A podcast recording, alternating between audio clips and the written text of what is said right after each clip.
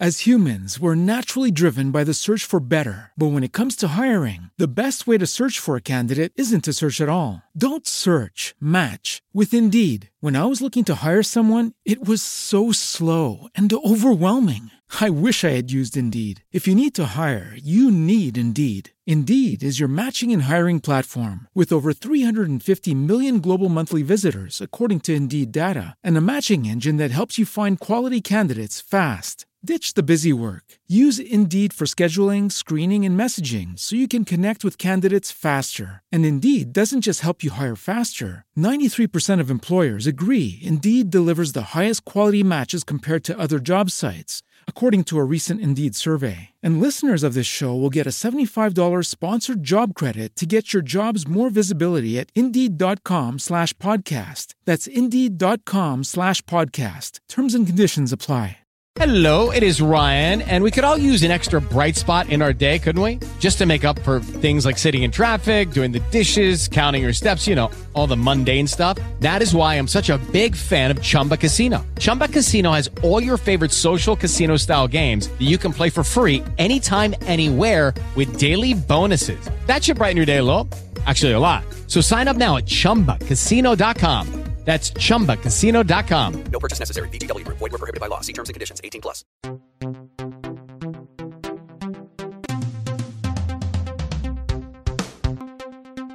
Olá, meus queridos ouvintes do podcast Negócios TI Direito. Passando por aqui hoje para a gente falar do tema que é quase uma essência aqui do nosso podcast, que é essa conjunção de negócios, de tecnologia, de mundo jurídico, para abordar um, um assunto que perpassa pelos, pelos três temas, mas que às vezes eu percebo que nem todo mundo que está no, no, nesse ecossistema aqui de tecnologia, negócios e, e mundo jurídico percebe. Eu vou fazer algo, gerar alguns insights aqui com vocês para vocês se darem conta, talvez, de algumas mudanças de paradigmas aí que a sociedade pós-pandemia tem, tem nos, nos trazido. É, vocês já ouviram falar certamente de muitas expressões e estão vindo e estão participando de eventos que falam em indústria 4.0, sociedade 5.0, direito 4.0, saúde 5.0, agricultura 4.0, economia 5.0, marketing 4.0, justiça 5.0, medicina 4.0. E o que, que, todas essas expressões têm em comum, além do número 4 e do número 5? Né? Na verdade, o que elas têm em comum é a utilização de uma vasta gama de tecnologias aplicadas nos seus processos que modificam a forma ou transformam a maneira como são realizadas as suas próprias atividades. E essas tecnologias são já, é, pelo menos, conhecidas, mesmo que superficialmente, por uma grande parte da sociedade. Todo mundo já ouviu falar, talvez, do tema internet das coisas, realidade aumentada, big data, metaverso, reconhecimento biométrico, machine learning, até inteligência artificial, que são utilizadas hoje desde um dispositivo smartphone até em óculos de realidade virtual. Mas o que, que essas tecnologias têm em comum também? Bom, todas essas tecnologias hoje têm dentro de si algoritmos que são traduzidos, ainda por humanos, em linguagens de programação popularmente conhecidos como software. Ou seja, se a gente está apontando que essas expressões estão nos levando para um outro patamar da nossa vida econômica, de sociedade, de trabalho, o futuro da humanidade também passa por uma concentração em torno do universo de software e seu ecossistema. Então, se hoje, vocês que estão me ouvindo, mesmo você sendo um profissional ainda júnior ou até mesmo um sênior, não importa a área de vocês, de especialização. Vocês podem ser médicos, vocês podem ser do agribusiness, vocês podem ser do direito, vocês podem ser de qualquer área. Vocês vão ser impactados muito nos próximos anos, mais do que já foram nos últimos, numa velocidade espantosa, porque no centro de tudo isso que nós estamos falando estão os algoritmos ou o software, que vai retirar vocês e a mim da zona de conforto. Então, as ondas de evolução tecnológica elas vão ser, estão sendo cada vez mais rápidas, pois os ciclos de atualização são cada vez mais curtos. Então, o mercado está forçando um modelo de consumo e de necessidade de constante atualização tecnológica que está sendo impulsionado principalmente pelas grandes big techs, as grandes companhias de tecnologia do mundo. Então, óbvio que governos já estão preocupados com esta expansão territorial das big techs. Por quê? Porque elas já é, dominam determinados modelos de negócio independente da, de uma geografia. Elas atuam em vários continentes ao mesmo tempo, impondo um modelo de negócio e uma oferta que vai além dos limites geográficos de soberania de um Estado. Então, o que, que, tem, que, que tem visto? Tem muito a ver com hoje com o home office, por exemplo. É, as fronteiras para as big techs não existem, fronteiras físicas. Elas começam a contratar profissionais é, especializados em qualquer lugar do mundo é, para comercializar seus produtos e serviços, não tem controle de, de leis trabalhistas, não tem controle de alfândega para os seus produtos, porque eles vêm tudo por download, não tem surpresa de cobrança de impostos, né? Porque normalmente as big techs trabalham com canais que fazem o reconhecimento do imposto no país de origem, e as big techs elas elas trabalham numa camada superior. Agora vocês imaginem que se a gente levar tudo isso para o metaverso, né? ou seja, uma big tech que seja dona de um metaverso, que coloque ali milhões de pessoas dentro daquele mundo virtual, que vai criar os seus próprios controles, suas próprias regras, as leis para um mundo virtual que a gente desconhece, completamente desprovido é, de um controle político ou centralizado, como a gente conhece hoje, né, dentro do mundo físico, mundo real que a gente vive. Ou seja, quem controla o mundo virtual será um algoritmo, um software.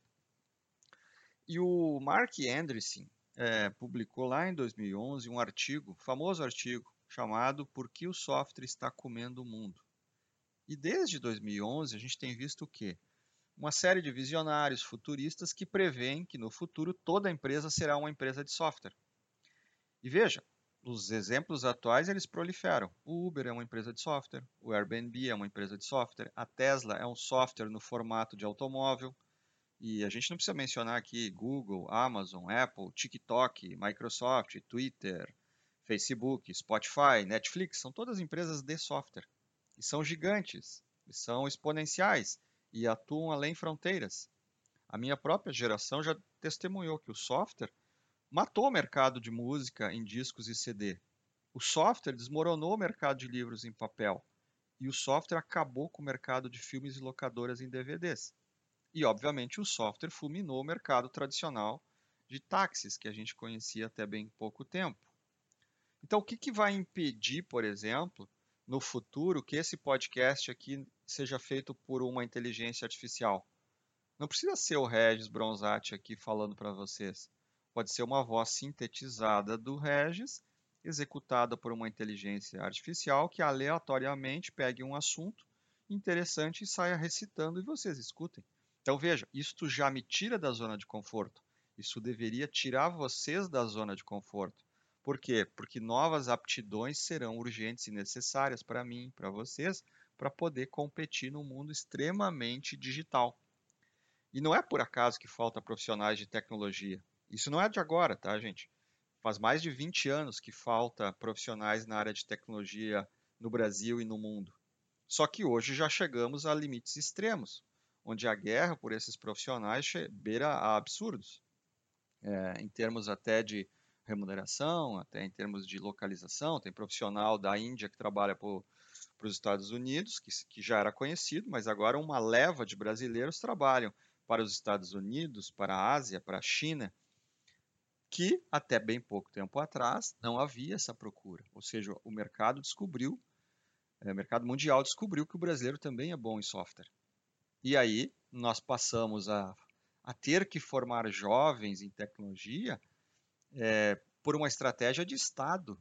Porque para a gente ser competitivo no mundo global, a gente precisa ter jovens ou pessoas, né? A gente sempre usa jovens, mas pode ser sêniores como eu, para criar tecnologia aqui no Brasil para poder ser competitivo em algumas áreas, seja na área de agrobusiness, que o, Brasil tem um destaque tremendo nesta, nesta linha. E veja como empresas tradicionais da velha economia, que talvez vocês conheçam, hoje correm desesperadamente em busca de um terreno perdido, procurando o quê? Se associar a startups com ideias inovadoras, com novos métodos, querem ser mais cool, mais leves, mais modernas e precisam ser mais tecnológicas.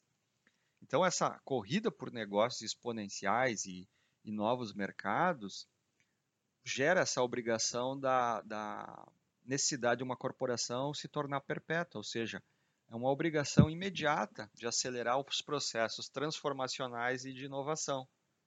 Então, se vocês trabalham em organizações que não estão fazendo esse movimento, vocês devem ficar preocupados.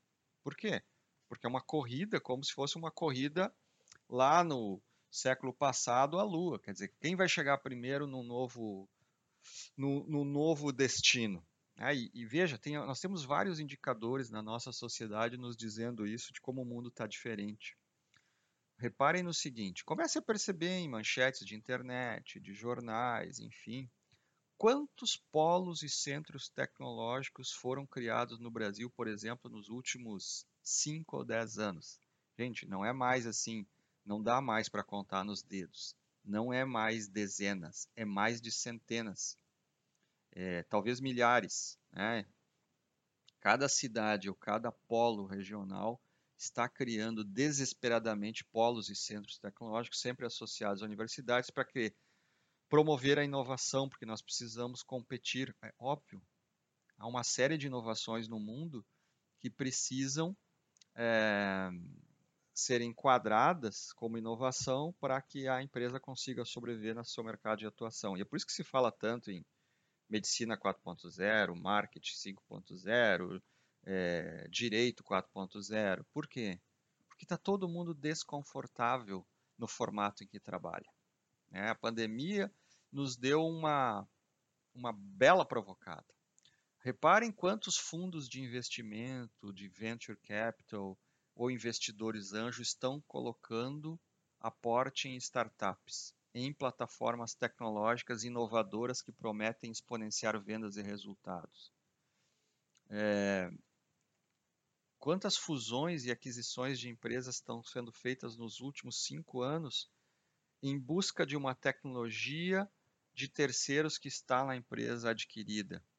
Quantos eventos, seminários, workshops sobre inovação e disrupção vocês participaram nos últimos três anos? Veja, não importa a área do conhecimento humano. A tecnologia ela está permeando todas as áreas e a tecnologia, quando a gente fala, a gente fala de algoritmo, a gente fala de software. Então, Google, Amazon, TikTok são empresas de algoritmos. Uh, o TikTok, por exemplo, ele sabe o gosto e preferência dos seus usuários tanto ou melhor do que eles próprios, porque ele vai a partir do tempo do vídeo, aonde você parou naquele vídeo, ele pega o tema, traz de novo, testa para ver se tu gostou, se tu vai assistir um segundo a mais, um segundo a menos e diz: Eu acho que o Regis quer ver esse tipo de assunto. E ele vai moldando o conteúdo de acordo com o teu cérebro vai demonstrando interesse.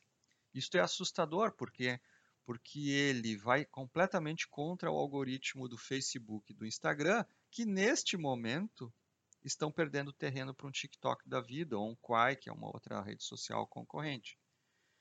Então, nós estamos entrando numa jornada de viver algoritmos e softwares de forma muito assustadora no nosso dia a dia. Vocês querem ver um exemplo para provocá-los? Quem tem Alexa em casa? O que, é uma Alexa?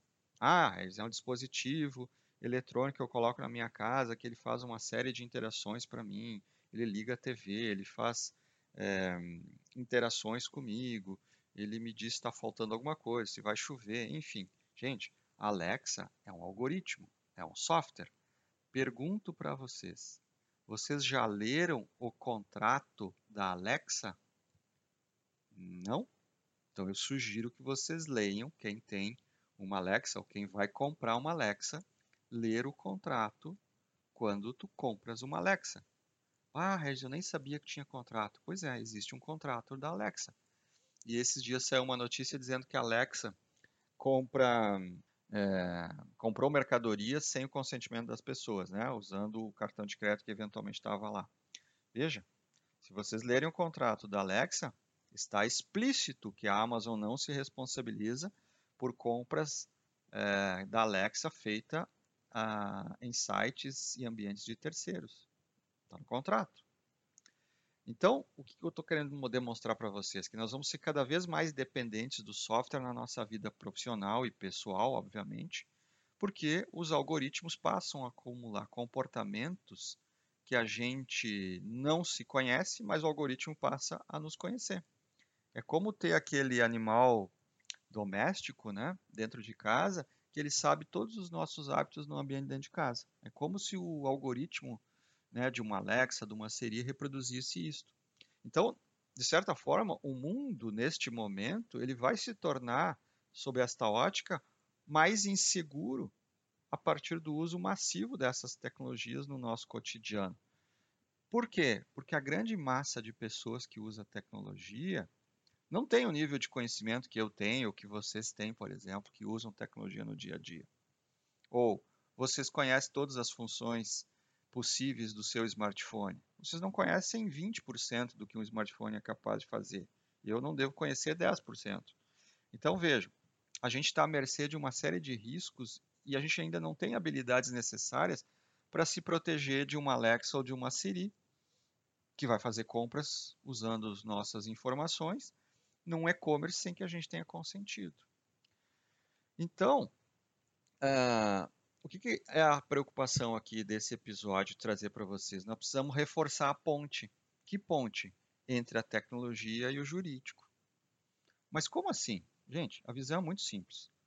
Um software hoje, ele possui, no, aqui no nosso direito brasileiro, uma natureza jurídica de direito autoral que segue o quê? As diretrizes das legislações de propriedade intelectual, aqui e no mundo, com exceção de alguns países que entendem que software é patente e não direito autoral. No Brasil se entende que software é direito autoral. Mas quando a gente comercializa um software, o software é e deve ser adquirido através de contratos, que exigem uma série de obrigações de quem vai os utilizar e, pasme, uma gama enorme de responsabilidade de quem criou esse software. Só que na hora de comprar, exemplo da Alexa, ninguém se lembra de ler o contrato no momento da aquisição ou da negociação. Então, o mundo, o futuro do mundo passa por um conhecimento, uma nova habilidade chamada contratos e serviços de software barra algoritmos. Não tem como negar isso. Então, a gente não imagina que uma corporação, por exemplo, vai querer automatizar mais a sua empresa, fazer mais transformação digital, sem contratar dezenas, centenas de tecnologias que vão precisar do quê? Controle de performance, controle de qualidade, controle de disponibilidade, controle de facilidade e principalmente o quê? Segurança, que é a palavra da vez no mundo digital. Então, como é que essas contratações acontecem no, no mundo hoje? Se eu simplesmente não dou importância ou relevância ao método de negociação e aquisição de softwares, de algoritmos que vão mexer nas entranhas da minha empresa ou da minha casa, eu estou correndo risco. Então, conhecer os contratos de software antes de aquisição ou antes da sua utilização é melhorar ou mitigar ou reduzir os riscos de não se tornar refém de um modelo de negócio que vai te, te retirar a tua própria liberdade, ou vai te gerar mais impacto ou mais medo. E aí vem a pergunta: quantos profissionais hoje vocês conhecem que conseguem traduzir de forma eficiente um contrato de uma Alexa para aplicação dentro de uma casa? Ou um contrato da SAP para utilização dentro de uma corporação, ou um contrato da Microsoft para dentro de uma corporação. Contratos totalmente intrincados, né? parece uma teia de aranha esses contratos, com aditivos cruzados, recheado de acrônimos técnicos, né, que às vezes até mais confundem do que esclarecem, e cheio de interpretações duvidosas. Quantos profissionais vocês conhecem? Poucos, né? Pois então, o que eu estou querendo demonstrar para vocês é que a gente está indo para uma sociedade 5.0 com uma muleta. Por quê? Porque nós estamos adquirindo e usando softwares e algoritmos que aparentemente nos geram benefícios, mas que podem nos tornar reféns de uma contratação. Então, a provocação aqui é que se hoje faltam desenvolvedores de software, vocês não imaginam a falta de bons profissionais da área jurídica que entendam de tecnologia ou de negócios. Ah, Regis, mas eu conheço, eu sou um profissional especializado em direito digital. Ah, é? Então, senhor advogado, o senhor já programou alguma vez na vida? O senhor já fez algum software? O senhor sabe o que é fazer um processo de desenvolvimento, de ativação, de consumo, de implantação, de monitoração, de customização, de personalização, de manutenção, de suporte para fazer aquele software funcionar dentro de um cliente? Então, gente, nós precisamos de bons advogados que entendam de direito digital, que saibam programar. Por quê? Porque precisa de experiência. Não dá para ser advogado especializado em direito digital lendo manual, tá? Não vai funcionar. Então, nós precisamos menos teóricos de plantão e mais pessoas com experiência que vão transmitir o que? Confiança e segurança nos casos reais de implantação de tecnologia. Normalmente, os advogados especializados em direito digital é uma coisa muito interessante. Eles morrem na primeira perícia técnica. Por quê? porque eles não sabem fazer perícia técnica. Eles têm que se socorrer de quem? Dos desenvolvedores de software. Então, o que, que acontece? É um advogado especializado em direito digital 50%, porque falta metade. Falta metade tecnológica. Então, veja, o, veja a provocação que eu estou fazendo dessa ponte entre tecnologia e mundo jurídico. O quanto de espaço novo tem para profissionais hoje crescerem no mercado o quanto de espaço existe para criar novas habilidades para um futuro completamente diferente do que está acontecendo hoje. Ah, hoje ainda estamos discutindo assuntos é, vinculados a contratos de falta de entrega de produto, né? Gente, nós vamos começar a discutir causas reais de leitura de pensamento no metaverso. Pode ou não pode coletar pensamento das pessoas no metaverso? Ah, Rez, que maluquice é essa? Ah, é? Deem uma olhada aí na internet, o que, que a China já anda fazendo aí, nos softwares que ela anda aplicando na população chinesa, nos membros lá do partido é, chinês, é, lendo se a pessoa está ou não está de acordo com, as, com a dinâmica do partido. Através do que? Leitura de pensamento. Os primeiros a serem testados são os caras do próprio partido. Então veja, eu estou só trazendo coisas atuais que realmente mexem com as nossas carreiras. Então, a primeira coisa que eu tenho que entender aqui é que cada vez eu vou ter mais dentro das organizações projetos de tecnologia, jornadas de tecnologia que vão durar por muito e muito tempo. Ah, mas uma tecnologia não vive eternamente. Não, não vive. Primeira coisa que um advogado especializado em direito digital tem que aprender: existe ciclo de vida de tecnologia. E tem que saber quando ele inicia, quando ele está no seu auge, no apogeu e quando ele morre. Então, se eu não souber isto, ou se as organizações não souberem que eu tenho que criar essa ponte entre tecnologia e direito, milhões de dólares e reais são colocados fora todos os anos. Aliás, saiu uma pesquisa recente do Gartner, que é uma grande empresa de consultoria mundial, principalmente vocacionada para o setor de tecnologia, que diz o seguinte: o que, que o Gartner descobriu? Que nos últimos dois anos, praticamente da pandemia até hoje, mais da metade das organizações, ou seja, 56%, se arrependeram de terem feito o seu maior projeto de tecnologia. Ou seja, gente, 56% das organizações se arrependeram de fazer. Ou seja, Provavelmente 56% desses projetos têm problemas, têm discussões judiciais, têm perícias e têm dinheiro posto fora.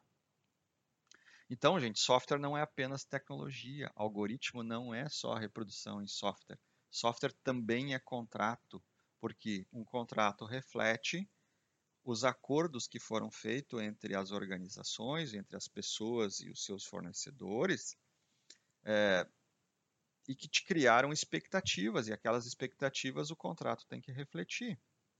E se essas expectativas não se refletem, nós vamos ter problemas, nós vamos ter insatisfação, nós vamos ter discussão. E aí, como é que nós pre estamos preparando uma justiça para discutir problemas em projetos de tecnologia? Nós precisamos preparar, inclusive, o judiciário para isso.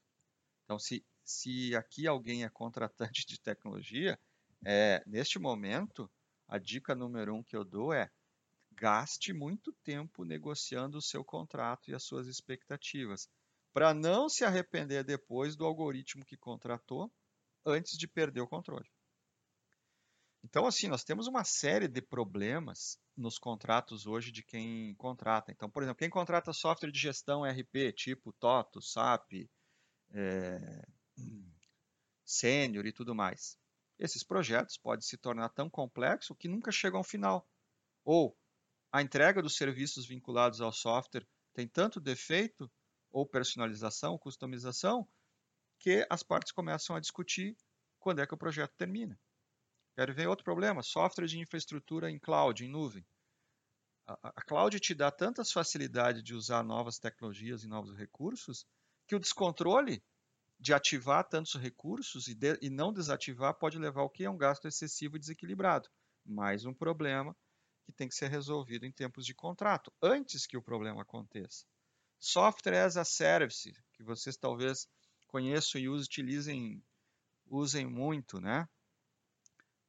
Qual é a segurança que o Software as a Service me dá de que aqueles dados que eu coloco no banco de dados do Software as a Service não está sendo acessado por um, programador, um administrador de banco de dados que está violando uh, o, a, a, privacidade das pessoas que eu coloquei lá dentro.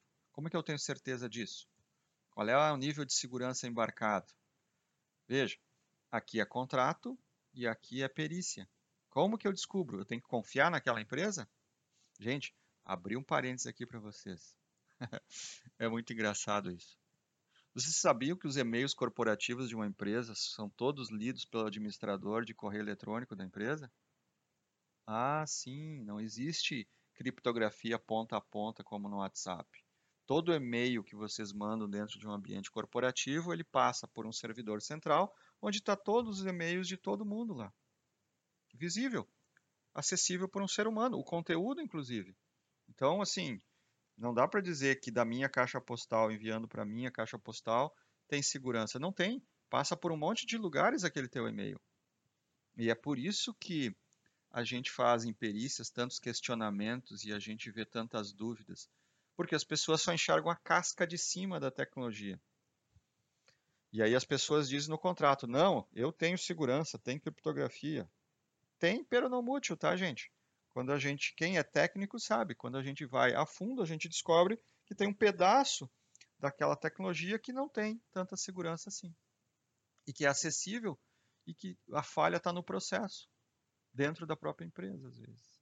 É, e é por isso que a gente brinca quando LGPD, né? Eu já disse essa frase: quem protege a empresa da sua própria TI? Vocês já ouviram eu falar aqui em outros podcasts essa pergunta. Por quê? Porque às vezes é um estagiário que tem acesso a todos os e-mails da empresa, inclusive do presidente, tá? Porque naquele dia ele está administrando o banco de dados de e-mails lá da empresa. Né?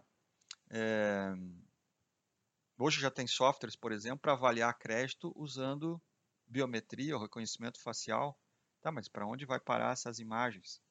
É, tem uma empresa no Brasil aqui, não vou citar o nome, mas ela já detém mais de 90% de todos os rostos brasileiros e é utilizado pelos principais bancos para fazer validação de crédito e reconhecimento facial. É isso. Então, o que eu quero dizer para vocês é assim: o interesse econômico será sempre maior do que o interesse jurídico. Agora, o papel do jurídico será sempre colocar os riscos em cima da mesa para que as empresas tomem a sua melhor decisão baseado nos riscos que estão expostos, né? Uh, então não adianta a gente querer se orgulhar que a gente está vivendo a era do 4.0, do 5.0. Uh, a gente deveria ser um pouquinho mais humilde, ver como é que a nossa organização trabalha, como é que a gente se reconhece no dia a dia, que compra uma Alexa sem ler o contrato e depois fica reclamando que a Alexa invadiu a sua privacidade. Sim, mas está escrito lá que ela pode. Né? E tu concordou nisso no dia que tu ativou ela. Né? Ou é, aprender a ler um contrato e saber exatamente quais são as tuas obrigações perante aquele contrato uh, e não querer fazer um fechamento de negócio às seis da tarde e entregar para o jurídico revisar o contrato em 30 minutos. Não funciona assim. O mundo real não é assim. Ah, Regis, mas a empresa age sempre assim. De novo, interesse econômico é sempre maior que o interesse jurídico. Pode nos colocar em situações vexatórias e com grandes prejuízos econômicos. Então, eu estou puxando aqui a brasa, obviamente, para o meu assado para dizer o seguinte: nós precisamos cada vez mais de profissionais que conheçam jurídico e tecnologia, porque nós precisamos fazer a ponte entre jurídico e tecnologia. Nós não podemos mais conviver em comprar tecnologia sem saber o que nós estamos contratando e sem saber as consequências daquele contrato. Então, entender isso é compreender porque uma ponte tem que ter pilares de sustentação. Sem uns pilares de sustentação numa ponte, os veículos, quando cruzarem, é, vão cair, porque não tem pilar e a ponte cai. Então, por favor, não construam pontes sem pilares. Vai fazer bem ao bolso e à mente.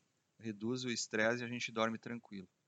Bons negócios a todos e a frase mágica do Regis: o tempo de mudar está passando. Um abraço, até o próximo podcast Negócio TI Direito. Tchau, tchau.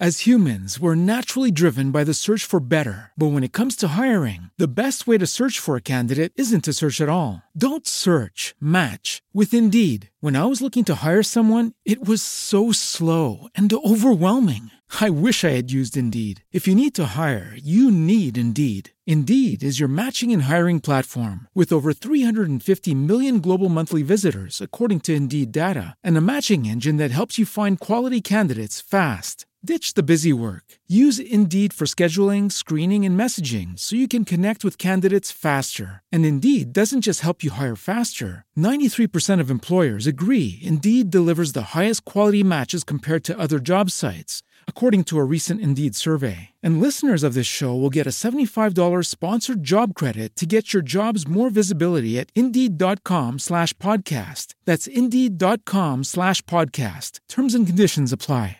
Hello, it is Ryan, and we could all use an extra bright spot in our day, couldn't we? Just to make up for things like sitting in traffic, doing the dishes, counting your steps, you know, all the mundane stuff. That is why I'm such a big fan of Chumba Casino. Chumba Casino has all your favorite social casino style games that you can play for free anytime, anywhere with daily bonuses. That should brighten your day a little. Actually, a lot. So sign up now at chumbacasino.com. That's chumbacasino.com. No purchase necessary. Group. Void were prohibited by law. See terms and conditions. 18 plus.